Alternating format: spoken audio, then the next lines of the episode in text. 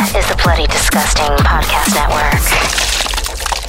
Oh, look at me! Look at me! I'm Leatherface! Thanks, Mick. Boils and ghouls, lock your doors and strap yourselves in. From Los Angeles, California, Bloody Disgusting presents the Boo Crew Podcast. Horror news, commentary, reviews, interviews, and more. With your hosts, Lauren and Trevor Shand and Leone D'Antonio. I'm Leo. I'm Lauren. I'm Trevor, and we are the Boo Crew. Welcome to episode 188. Here's a Boo Crew Fright Fact. In 2016's Better Watch Out, Selena Gomez expressed interest in playing the role of Ashley, but decided to focus on her music career and her upcoming tour. This time around, you are joined by the iconic Devon Sawa. This dude is one of our all time faves. He'll walk you through creating one of the best horror comedies ever made.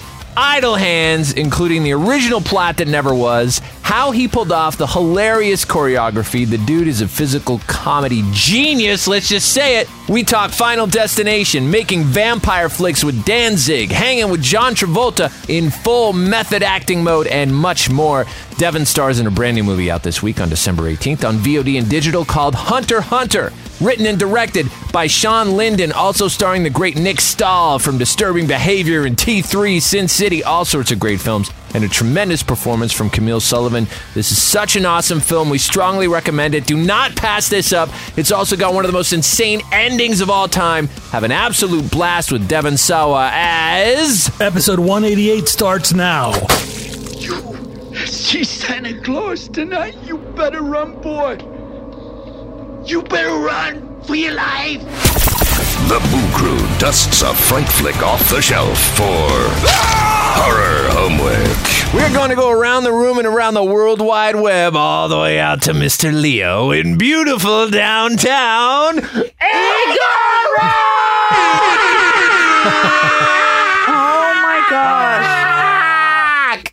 To each Greetings, you freaks and ghouls. Leo's on the ball. You can't wait. Well, we're just going to explain what we do. We highlight a horror flick to each other and possibly even you that we consider a musty or perhaps worth a revisit. First of all, I just want to ask, how's everybody doing? Well, I almost killed you earlier because I told oh, you. Oh yeah, I asked for a breath mint. I said, "Hey, do we have any breath mints? We had some pizza rolls or something that had a lot of garlic in it." And Lauren says, I told him, I was like, you know what? You should have some Lysol. "She says we have Lysol." And I'm like, Towel "What?" form? Yeah. I realized I meant Listerine, not Thank Lysol. goodness. Thank goodness I didn't listen to And he was like, What are you doing What? to me? That's how I've been, obviously, out of my mind. How's everybody That's- else? I'm good. I'm tired, man. It's just staying frosty over here, virus free, and um, getting ready for the holidays, you know? What are the plans looking like for the holiday season for you, Leo? Probably going to be a lot of um, Zoom sessions, I believe. Right? Any movies? uh, Any movies you're excited to check out? yeah, there's a lot of stuff. Some stuff we're, we'll, be talking about soon, but yeah, there's a lot of great stuff coming out. I'm kind of skipping over the holiday stuff because there's some just good original horror coming out in all these streaming platforms. So stay tuned because you will hear us talk about it uh, eventually. I'm excited for something I just saw the other day coming down. The Creepshow Holiday Special. On Oh, I saw that. I heard about that, yeah. Carolyn posted about it, and I was like, oh, Yes, oh, this that's looks right. epic. Yeah, no, I'm looking forward to it. And they did a Creepshow animated special recently That's too. cool. And I haven't, I didn't see that either. We didn't check that out. Yet. Yeah. I can't wait, man. Yeah, and that's all straight to Shudder, right? I believe. Yeah, yeah. So I'm looking forward Nice, to checking out that. I'm also excited to watch some Christmas horror films. The other day we started watching Christmas Evil. Yes, we Oh, did. nice. It's like John Waters' favorite horror film of all time. And I want to watch Better Watch Out again. I remember we discovered Yeah, that that's last good. year. It was one of those ones, Lauren, you started watching without me and you said, you should watch this. Yeah. Like you started watching and then stopped because Yeah. one of those things where it ends up being so good. You're like, "Uh, you you should watch this. We should watch this together. yeah, yeah. Fucking movie blew my mind. I can't wait to see that again. There's another one called A Christmas Horror Story that we saw last year as well. Canadian Yeah. film has William Shatner Is that the in one it. with Santa? With yeah, with he's a DJ, right? yeah, yeah, yeah, Yeah. yeah. That and It's like Santa, and Krampus on the cover. Yes, that was fun. Yeah, it was amazing. I want to revisit that. And then Spencer Charnas of Ice Nine Kills, his favorite Christmas horror film of all time. And I think one of his favorite horror films. He loves this movie, Silent Night, Deadly Night from 1984. I'm Yeah. excited. I always remember the the uh, the VHS uh, cover art for that. Is that like the uh, Santa coming down the chimney with an axe or something? Yes, yes. And it spawned Yeah. five sequels. Damn. And then a remake in 2012 with Jaime King and Malcolm McDowell that I also have not seen. Oh wow! And that's got like a Santa on the cover with sh- uh, like shades, I think, in a, in a shotgun. Let's not forget about Santa Jaws. That looks Oh, yeah. We put that on the other day. Yeah. What was on Prime Video? Santa Jaws? Yeah. That's going to be, I'm looking forward to diving, Oh, man. diving I into gotta- that one. Ah. yeah. as far as Boo Crew business, we got lots of fun stuff planned for the holiday season, including our annual best of party and more. Yeah. yes. So you might not be celebrating in the same ways you used to, but you can just hang out with us and we'll keep it festive for you because we ain't going yes. anywhere. Yeah. Yep. We're not leaving this house. And you're our family. Listening right now, you are our family, like it or not. Yes. So uh, come on over. It is horror homework, and it's time for Leo to hand in his assignment. What do you say, studio audience? Yeah, I think Leo's really excited. Like he was. Yeah, he was ready to go, man. He couldn't even wait. So what did you Deliver watch? the good news. you know, I took that Santa hat, I put it over my eyes so I couldn't see. I threw a dart to the wall, to you know, the world map in my bedroom wall, and I said, "I want to choose that country." What country do you think my movie pick is from this week? Japan. Good guess. Good guess, Lauren. Korea. Another good guess. We're going to deviate from Asia for a little bit, go back to Europe, to a little country called Poland. This one just came out recently. It's on Netflix, and it's a Polish film, 2020, called Nobody Sleeps in the Woods Tonight. I've heard people talking about this. Tell us about it, man. Tell us. Oh man, okay. I I never I did not watch a trailer, nothing. It's running cold. I want you know I just want to see what, what's this about, right? As long as it's horror. So I went in and I'll tell you that the synopsis is pretty easy. It's you know addicted to technology. A group of teens attend a rehabilitation camp in the forest. Oh, I love it already. Oh my God! Yes. Let's we send can send Everett. Yes. yes, Let's send him. but a sinister force there intends to take them offline forever. Oh, dun dun dun. This one was, was uh, written and directed by Bartosz M. Kowalski. Pretty much down the roster from director, writer, and all the actors. It's a whole Polish crew who made this movie. Pretty much five teens plus a camp group leader. Now we're talking about two like high school like age jocks, you know, a high school like beauty, like the popular girl, a nerdy gamer, and then you have this mysterious girl with a past of like suicide attempts who keeps mostly to herself, but she does open up to the nerdy guy. So that rounds out like your main cast here. The movie um kicks off with like a prologue opening scene that happens 30 years ago involving a mail carrier making a grisly discovery in the outdoor access basement of a house. Then it cuts to present day. You have a large group of teens checking in at the summer camp, except there's no typical fun summer camp outdoorsy activities. It's like this camp is for teens addicted to technology. So at check-in, they confiscate their iPhones and iPads, anything technology. The whole idea is to go stay in the woods for a number of days or weeks to like get you like off that addiction, you know? Soon after checking in, they are divided into smaller groups of five where they are assigned a group leader, a camp counselor of sorts, you know? The movie follows a group of five plus the leader that immediately embark on a three day hiking and camping deep in the woods. This is where the movie takes off. Now, the woods are really cool. Like, you know, they always show really cool woods in all these horror movies, like movies like Blair Witch and all that. These woods are very different. They're very unique. I'm not sure about the filming location, but there are some great, abundant uh, trees close to one another near a lake, which is a campsite um, where the six of them stay. It's a really cool set for this movie. Quickly, the teens are being stalked by something in the woods. You can probably guess the movie pays homage to the 80s slashers, like the typical Friday the 13th series, and uh, maybe even like a Victor Crowley, know, a little bit here and there. You know, there's some interesting uh, uh, homages here to other other films uh, in, the, in the slasher genre. It's interesting to see the Polish take on the teen slasher uh, genre as the actors uh, playing the teens do a very good job of acting like teens and are not like overly acting or they're not like throwing in these one liner jokes. Like they, they do a pretty good, solid job. And mind you, that this movie isn't Polish, so you're watching the English, or at least I was watching the English um, audio dub. You know, there's some crazy gore in this, and it, you know, some of it comes out of nowhere. some of it you don't even see coming, which I thought this is great. This is like, you know, you, you always want that like surprise, you know? And they definitely give it to you. That sounds So- fun. this movie's a lot of fun. The one thing that makes this movie fun too, gets you in the mood, is the music. The music is great. It is composed by uh, Radzimir Dębski, and uh, part of the music is like it's like split into two types of music in this film. One part feels like Ed O'Brien from Radiohead, like right before they go into their first song, like where all you hear is weird sounds and that weird, like warp reverse effect synths coming from a guitar. That's part of the soundtrack at times, and then the rest of it feels like traditional lullaby music with like a high pitched humming or singing to it that makes it really creepy. You add that to the sweeping views of the setting, you know, the sun setting in the uh, desolate woods. It adds a very nice, like creepy factor to this film. So the, the music is great. The movie definitely, you know, takes some unexpected turns at times. The cinematography is great. And just that alone sets up a really creepy feeling about the woods. I highly recommend checking this one out. It's a recent release and it's currently playing on Netflix. Once again, it's uh, called Nobody Sleeps in the Woods Tonight. Lauren and I saw a film that had its U.S. release August 2nd, 2019, a movie that has amassed over 25 awards. It is Wow. the only other feature written and directed by Babadook creator Jennifer Kent. It is her follow up, The Nightingale. Wow. Oh, I heard of it. I haven't seen it yet. Uh, this movie took my breath away. I think it's honestly up there with some of the best movies I've ever seen. I would definitely agree. It's also the kind of movie that I can only watch once.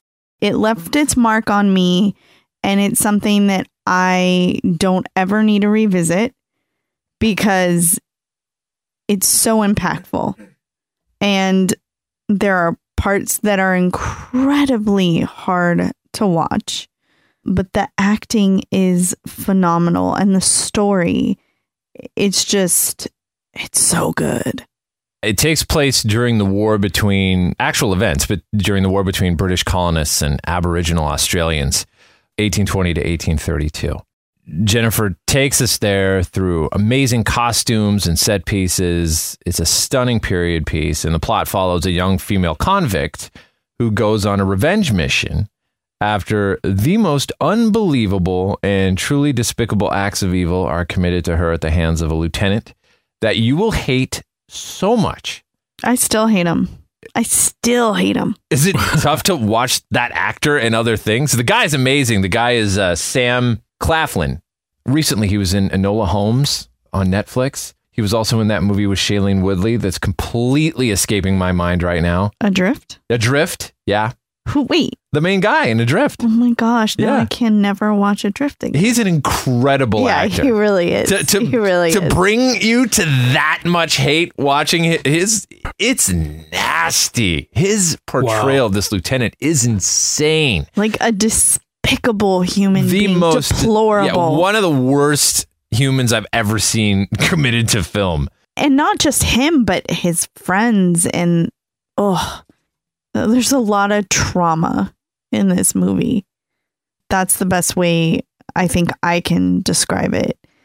It's not like traditional, like slasher horror, No. it's just a different kind of horror. it's Yeah. real world horror it's a stunning commentary on racism and misogyny done in such a unique and bold way the woman who plays claire the nightingale her name is aisling franciosi she is unbelievable as well baykali ganambarr plays her guide billy who takes her on this journey of revenge. Incredible and he's amazing too it's kind of like the three of these people just grab you by the throat and pull you into this film. It's over two hours. So it's one of these like epic sweeping journeys. And we watched it over a few days and we could not wait to see what was going to happen next. It was really, really something. And speaking on what you were talking about, having it be hard to watch, over 30 people walked out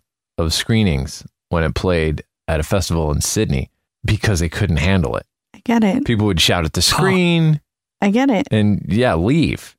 actress Aisling Franciosi, her preparation for playing the part of Claire included physical training. She did horse riding and wood chopping, as well as extensive psychological research. And clinical psychologists had to be brought onto the set to help all the actors deal with like all these really brutal scenes that they were filming. They were super traumatic and they needed that kind of support. Aisling also worked with a psychologist, Dr. Elaine Barrett, who took her to a domestic violence center to speak with staff and people that work with women who've been abused either for a long amount of time or just incidents that were isolated. Writer director Jennifer Kent, she wanted the film to feel authentic and honest and she wanted to pay respect to all the people that had died during the period of colonial Australia and she didn't want to get away from the truth of what really happened. If you like the Babadook and you're a fan of Jennifer Kent and what she did with that film, I think you're gonna love this film. Absolutely love this film. I mean, like I said, the acting makes you want to keep watching it. And it's sometimes it's hard. You know, we're parents, we have like a litter of children. And so It, it, it narrows our attention span a little bit, right? Yeah. So if things aren't incredible to us right at the get go and pull you in, we usually kind of fade out of it. Either we fall asleep because it's the end of a hard day or whatever. But this is one of those ones where we were just like, okay, we're going to stop it now because we don't want to get tired. We want to see the rest of this tomorrow and kind of savor it, drag it over the week. And it, yeah, it was a special watch. It's seriously, if you have not seen it, you got to give it a try.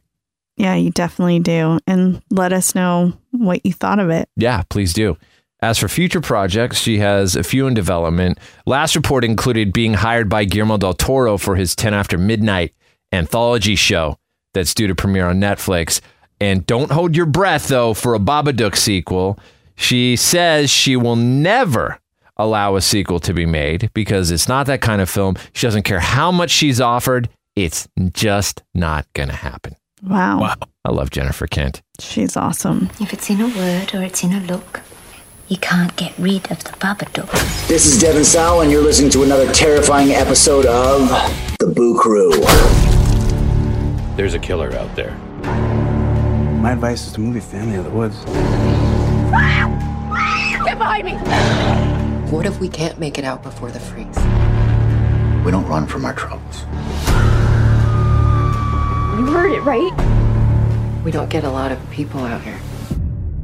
That's what makes it so special.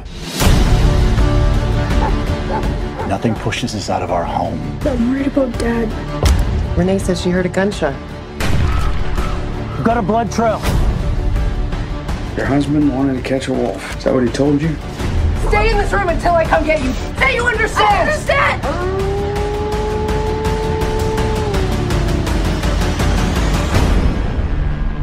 Want to snag a wolf? You gotta outwolf him. Go ahead, scream. That's all we need. Another crawls onto the gurney for a Boo Crew autopsy. Joining the Boo Crew via the Speakeasy Studio is an iconic actor whose fun and fearless choices have resulted in what are among the most memorable cinematic moments in genre and beyond. Beginning in TV projects like Sherlock Holmes Returns and, and the award winning show The Odyssey, he went on to be a part of perhaps your family's history with the all time classic Little Giants in 1994. For some of us, 1995's Casper was our gateway into becoming obsessed with horror. There was his work in Now and Then, 1998's SLC Punk, which had a tremendous effect on viewers, becoming a wake up call to most who experience it. A nothing short of brilliant performance in Idle Hands and the definitive Final Destination, which earned him a Saturn Award for his portrayal of Alex Browning. In 2000, he became part of music and pop culture history, playing Stan in Eminem's video inadvertently becoming the face of a word that has become a part of everyday life.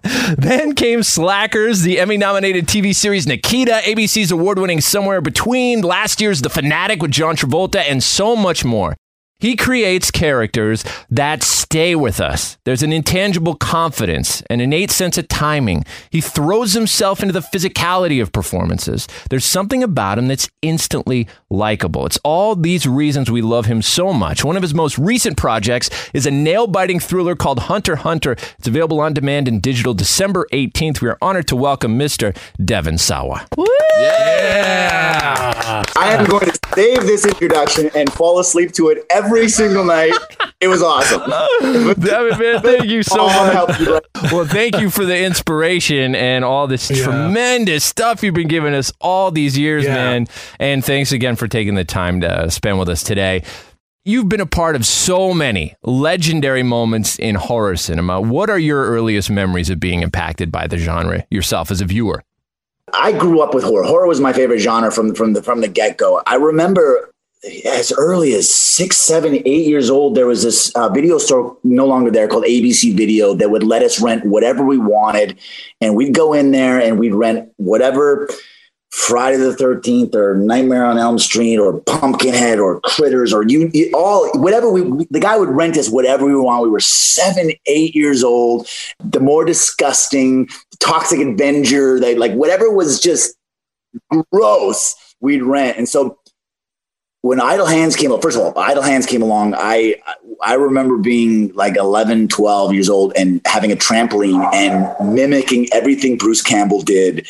The whole hand stuff. So the script, which was called something else at the time, comes in, and there was one little bit in this in the original script. The mother gets possessed, and the mother is like that's mainly the thing. And there was one bit where my hand gets gets possessed, and I walk into this. I'm fearless at, at I think 18 years old. I walk into this Sony meeting, all these executives there and producers and whatnot, and I just start Bruce Campbelling all over the goddamn room with my hand, and and it kind of evolved from there. I got the part, and it became a little bit more comedy than it did than it was originally written, and Seth Green came on and Elden. And so I've always, I've always really been excited about horror and especially the kind of weird horror, the, the either, either so sick like Texas Chainsaw or Pumpkinhead or any of these, or Evil Dead 2, where it's just so wacky and, and awesome and fun. And that's why I keep going back to horror. Whenever there's a horror film, I, I just keep going back. I, I, did this exorcism of Molly Hartley, and I just, I was, uh, you know, it didn't, it was what it was, but I just wanted to be in horror again. I just got, I, I always got to kind of come back and and do it again, you know. What do you like so nice. much about performing in that space? The Boo Crew will be right back.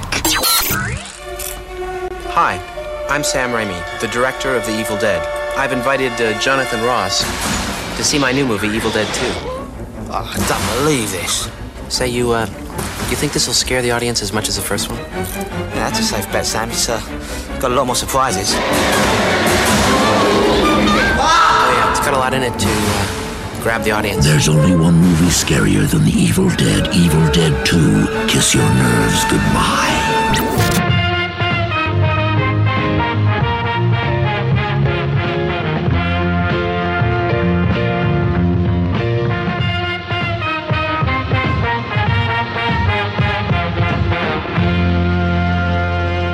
What do you like so nice. much about performing in that space?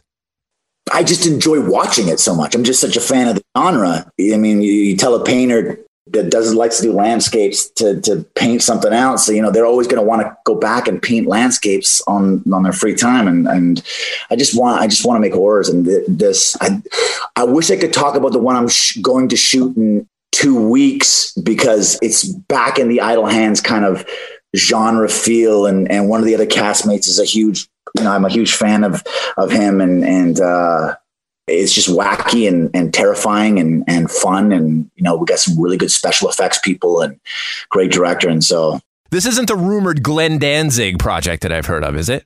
Uh, the Glenn Danzig thing is is uh, we're, we'll see we're going to see about that one. That the, the Glenn Danzig uh, was an experience so I didn't know much about Glenn Danzig other than the Misfits and Glenn Danzig. And uh, so I get this script, and my agent's like, "Well, we have this script. It's about you know, it's a it's a vampire spaghetti western." I'm like, "Oh my god!" And they're like, and they're like, and Glenn Danzig's directing. I'm like, "Holy shit!" and I'm like, "Sign me up." I'm starting doing that, and that's I didn't I didn't really know anything about Veronica at the time. That may have may have influenced my decision. I don't know, but it was an experience, and I got to meet uh, Eli Roth, who was on it, and and he kind of was like, let let's just have fun with this, and we did, and and so now we're just kind of like biting our nails to see what it turns out like. But apparently, Glenn Danzig put his whole being into the soundtrack, and it's wacky and and, and it's got that Dusk Till Dawn kind of feel. So, dude, it's gonna be incredible. It's gonna be a ride, man. Hell yeah, hell yeah. I want to go back to Idle Hands for a sec. So, when you first read the script for Idle Hands, on paper, did it look as insane as the movie played out? Were you were you reading this going, are they going to actually make this? Can they actually pull this off? No. Idle Hands was at a time when I Know What You Did Last Summer and Scream were the biggest things ever. And so Idle Hands and even the director that they, they the first director was Henry Selick, who comes from the Tim Burton yeah. world and that's where I fell in love. I fell in love with that. I was like, oh my god, I love Tim Burton. Oh my god, this is. And that's when I went into the original edition for him. I it was living in that world. It was living in the Evil Dead Two meets fucking Beetlejuice meets. That's where I was. And then I guess the studio was really kind of leaning towards we you know these teen movies are really really popular and we want to make that so they hired this other director rodman flender who's great and he was leaning more towards that way but it, it was it was starting to feel a little bit like I know what you did last summer where we were trying to go that way, where we are trying to take a serious. And then it, it, I just, I leaned all the way into fuck those films. Like they're, they are what they are, but we're going to make this film and this film's going to last.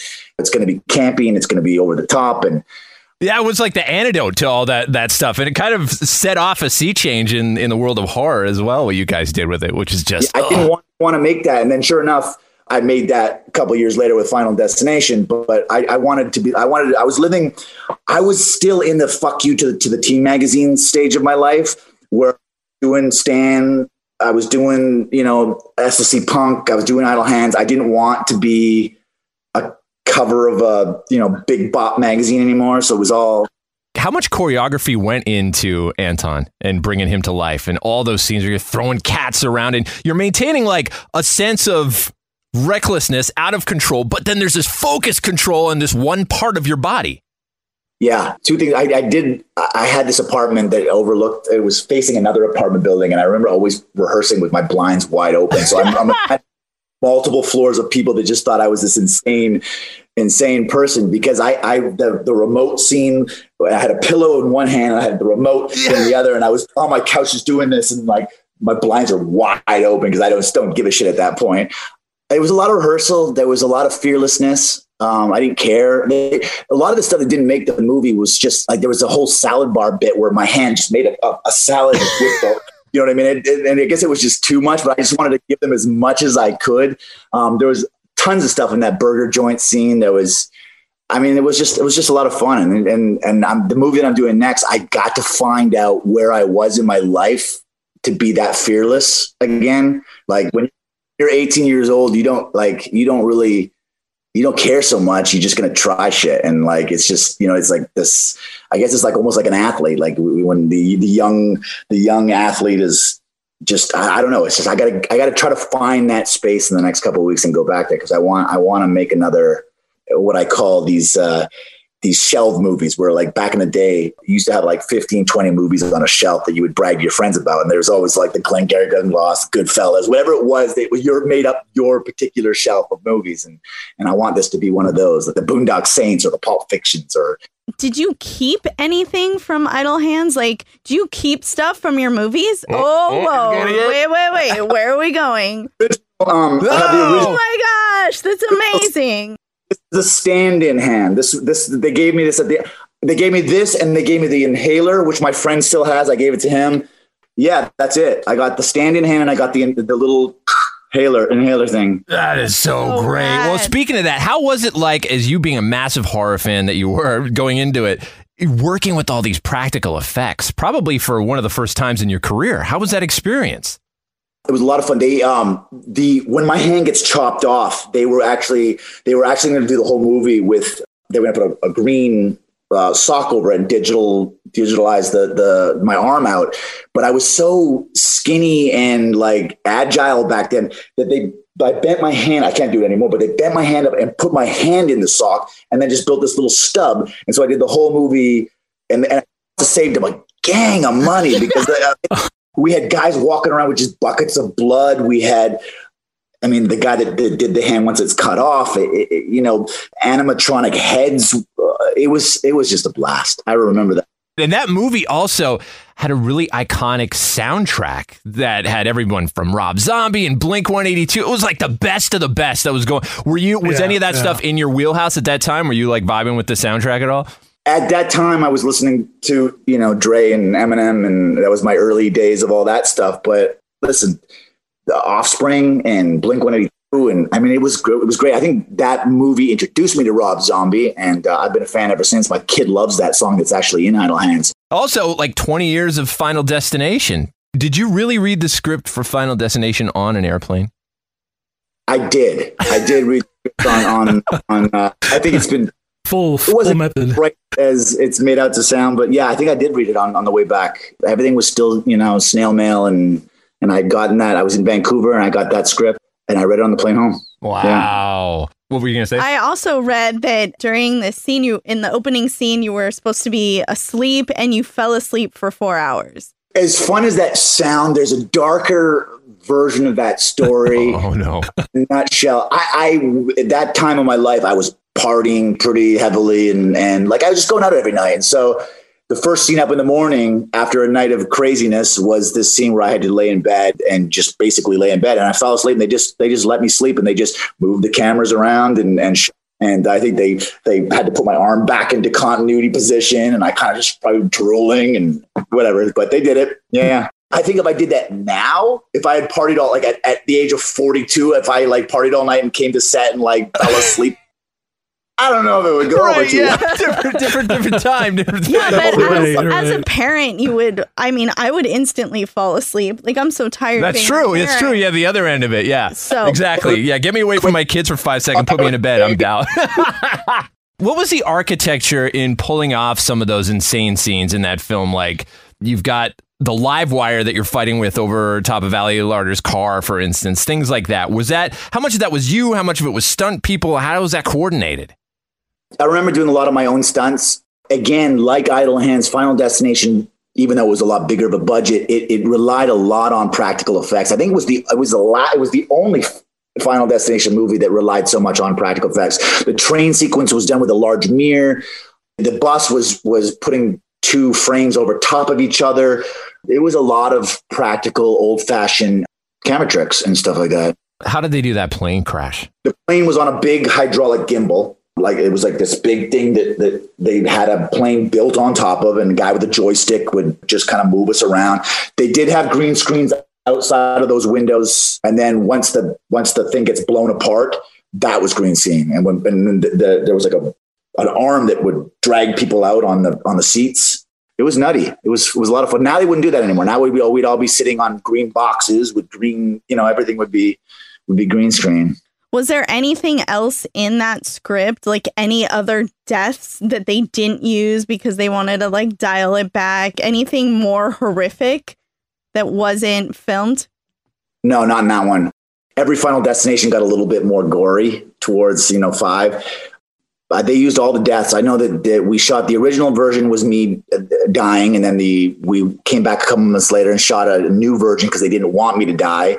And then in the sequel, I die. So um, yeah, no, all the deaths, all the deaths made it. 2019's The Fanatic. So you got to work with the incredible John Travolta. What was being there for his watching his process transforming himself into Moose? What was that like to see?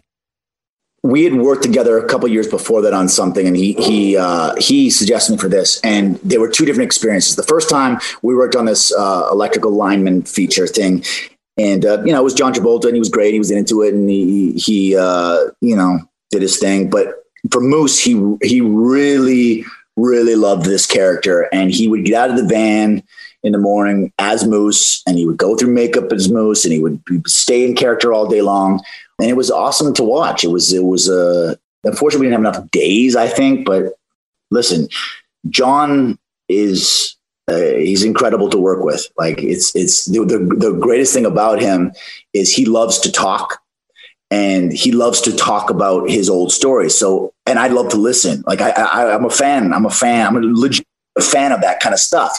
So when he wants to talk to me about his experience with Muhammad Ali or or uh, whoever it whoever he's got a billion stories of, of, Marlon Brando. He's got all these stories of Marlon Brando, and I'm like, I feel like I was the only one that, that legitimately wanted like, dude, tell me more, tell me more, and he would tell me these amazing stories of how him and Sean Penn were in Mexico and Marlon Brando was doing this. It was, it was like, ah, that's so know? amazing or Pulp Fiction. Like it's like no one wants to talk to him about Pulp Fiction or something because he just wanted to tell me about all these different set things that were happening and and you know uh, we talked about the briefcase and and all, all sorts oh, of things. That's amazing! What an experience, awesome. man! What an experience. Yeah. Tell us how you get involved with Shawn Linden and this amazing new flick, Hunter Hunter. How long ago was that? So Shawn Linden, uh, couple weeks before we started shooting is when I got involved. He, he, they've been battling to get this thing made for eight, nine years. I think I have seven, eight, nine years. I don't, I don't know, long time. And it was up and running. Then it fell apart, and then it really fizzled away, and then it came back, and and finally somebody pulled the trigger on the financing, and um, I got the script. I read the script, and uh, you know it was. It's not horror horror until the end. Um, it's psychological it's just something I had to do. It was something different. Um, it was very grown up. I'm playing a father, and yeah, uh, Shawn uh, Shawn sold me on the whole thing. It was definitely something I wanted to do.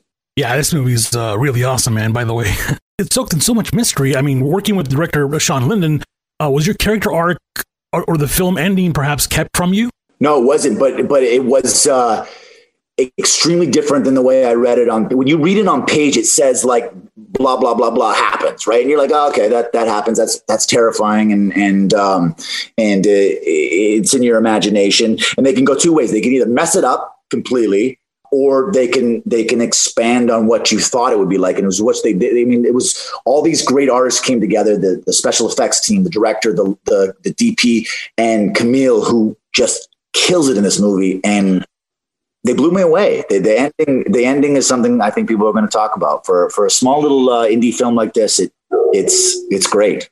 So the conversations, sure. the conversations between Joe and Anne that we see, there's a lot of like earnest poetry to you guys at the beginning. There's some scenes that's yeah. really beautifully worded scenes at the beginning of this yeah. film. Was there anything in that language that was being used in the film that you really gravitated towards or you enjoyed? What spoke to me a lot is the, the, the conflict that they have before they before they run into this whole other conflict. He comes from generations of hunters, and uh, no one buys beaver fur or anything like that. So he's got to make a decision, and and he's got to you know think about his daughter, and and so they're really in a crossroads right now with what they're going to do with their lives until they're thrown this curveball. You know what I mean? So it really kind of it really, as a father now, and and uh, you know, it had me thinking about you know what what what would I do if like you know if, if all of a sudden they went digital with all the actors like they're you know what I mean, and I had to like think about moving back home and starting a new life and doing something else because you know their real actors are not being used anymore, something like that. You know what I mean? The woods where it takes place is beautiful and scary at the same yeah. time. You feel like all alone. Where was that shot? So we shot it in Winnipeg, Canada. If you want to ever feel what uh, like a real legitimate Canadian cold is, like you hear Toronto's cold, you hear Montreal's cold. Winnipeg is is a different kind of cold. So even uh, uh, like it looked cold, but it was a lot colder than it looked. It was we had a was there was one day we were actually rushing to finish early because we had heard that there was a snowstorm coming through, and this is like mid October and uh, we finished and you're like, oh, well, come. I mean, I'm sure the weather guy's not right. But sure enough, that night they had a record snowstorm and we were snowed in for the entire weekend. And it's, it's, it all, but it all played into it. It all played into that kind of, that, that spooky, haunting feel of, of being isolated out in, in the middle of, the, of nowhere in, in the Canadian wilderness. Yeah. As your character is quite the experienced outdoorsman and hunter, how did you prepare for the role? So I, I come from Canada, so I grew up, you know, not not that much, but I, I had the the evergreen forests and and the the great outdoors a little bit. So it, it, was just a matter of getting back into that feel. You know what I mean? That that that outdoory feel. But I, I don't come from that world at all. That that isolated survive off the land. Um, so I, I had to really listen to Shawn and learn and and um, just do a lot of imagining. This film is also such a journey in that it's got a really unique way of twisting perspectives around, right? Like when Anne and Yeah, Renee go to the Rangers for the first time, it all of a sudden makes us question everything that happened before. And there's a couple other moments in the film that do that. Discovery in the woods, perhaps. It changes everything around. Talk about the way that this story is constructed where all bets are off and the audience really is helpless. Yeah. Uh, when I when I first read this, I don't know if it's an ego thing or I, I don't know, but when I first read it I, for the first thirty pages, I was like, I guess I'm the lead of this. I'm going to save the day. This is my movie. I love it. And then some stuff happens. I'm like, oh, whoa, that's awesome. That's I didn't see that coming at all. That's why I think the movie's so smart. Is he kind of just he just you guys you go in one way and all of a sudden you're going another way and then all of a sudden you're going a whole different way and um, and then the ending. In terms of those practical effects, the scenes where you were uh, gutting the game and cutting and stuff, how was that achieved? we had a couple of furs that we that the special effects guy put whatever they could you know, it was a little hamburger meat used here and there. Um, other than that, it, we, I mean, you can't, you can't use real animals. You can't do any of that stuff anymore. But, but I really had to, when, when talking about it, I had to know exactly what I was doing. I didn't know that if you, you know, pierce the, the stomach and the fluids drip on the meat, the meat is no good anymore. There's, there's, I mean, I had to, I had to look like it was second nature and I, and I didn't flinch at all, but we used a lot of just basically stuffed teddy bears with blood packs and, and whatnot.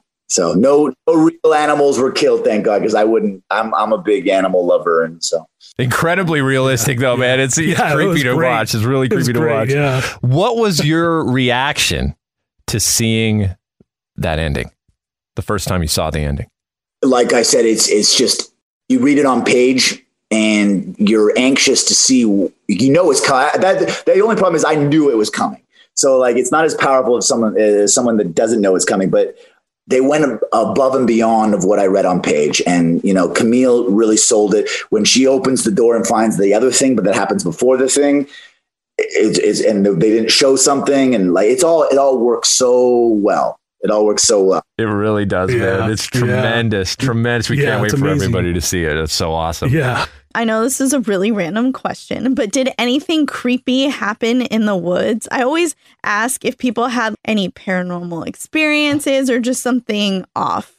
No, the, the, we had. A, I did a movie with Stallone a couple years ago where we were at the Shawshank Redemption uh, prison, and uh, they, the crew members, a lot of the crew members swore they they saw things and heard things, and there was a lot of that going on. This particular movie, I think the only thing we were really concerned about is actually running into wildlife like bears, and I mean we're out in in where is we're you know we're not normal there, and they're normal, and so we we were worried about you know grizzlies and and uh, and uh, stuff like that, wolves. I mean, that's the only thing that would kind of was, was frightening. Weather aside, uh, what was the most challenging uh, scene to film? Hmm.